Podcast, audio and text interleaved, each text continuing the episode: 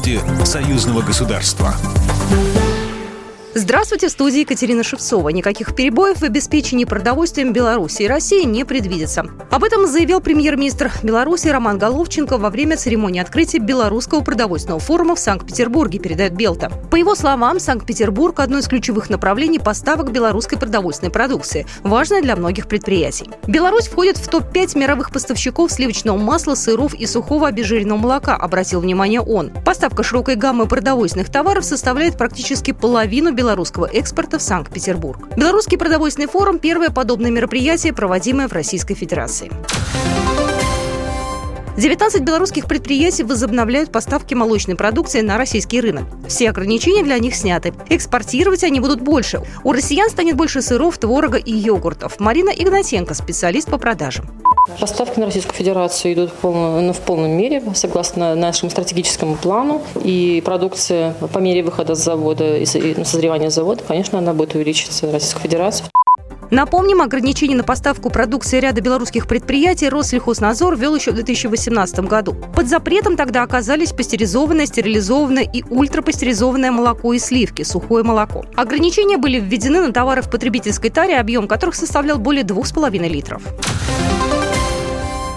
Программу научно-технического сотрудничества между образовательными и научными организациями Беларуси и Санкт-Петербурга на две тысячи двадцать второй - две тысячи двадцать четвёртый годы планируется подписать двадцать девятого марта, сообщает БелТА со ссылкой на пресс-службу Государственного комитета по науке и технологиям Беларуси. Документ включает пятьдесят мероприятий, в том числе проекты в области физики, биологии, медицины и сельского хозяйства. В его реализации примут участие двадцать девять белорусских и двадцать одна санкт-петербургской научной организации, рассказали в пресс-службе. Подписание пройдет во время седьмого заседания Совета делового сотрудничества Беларуси и Санкт-Петербурга.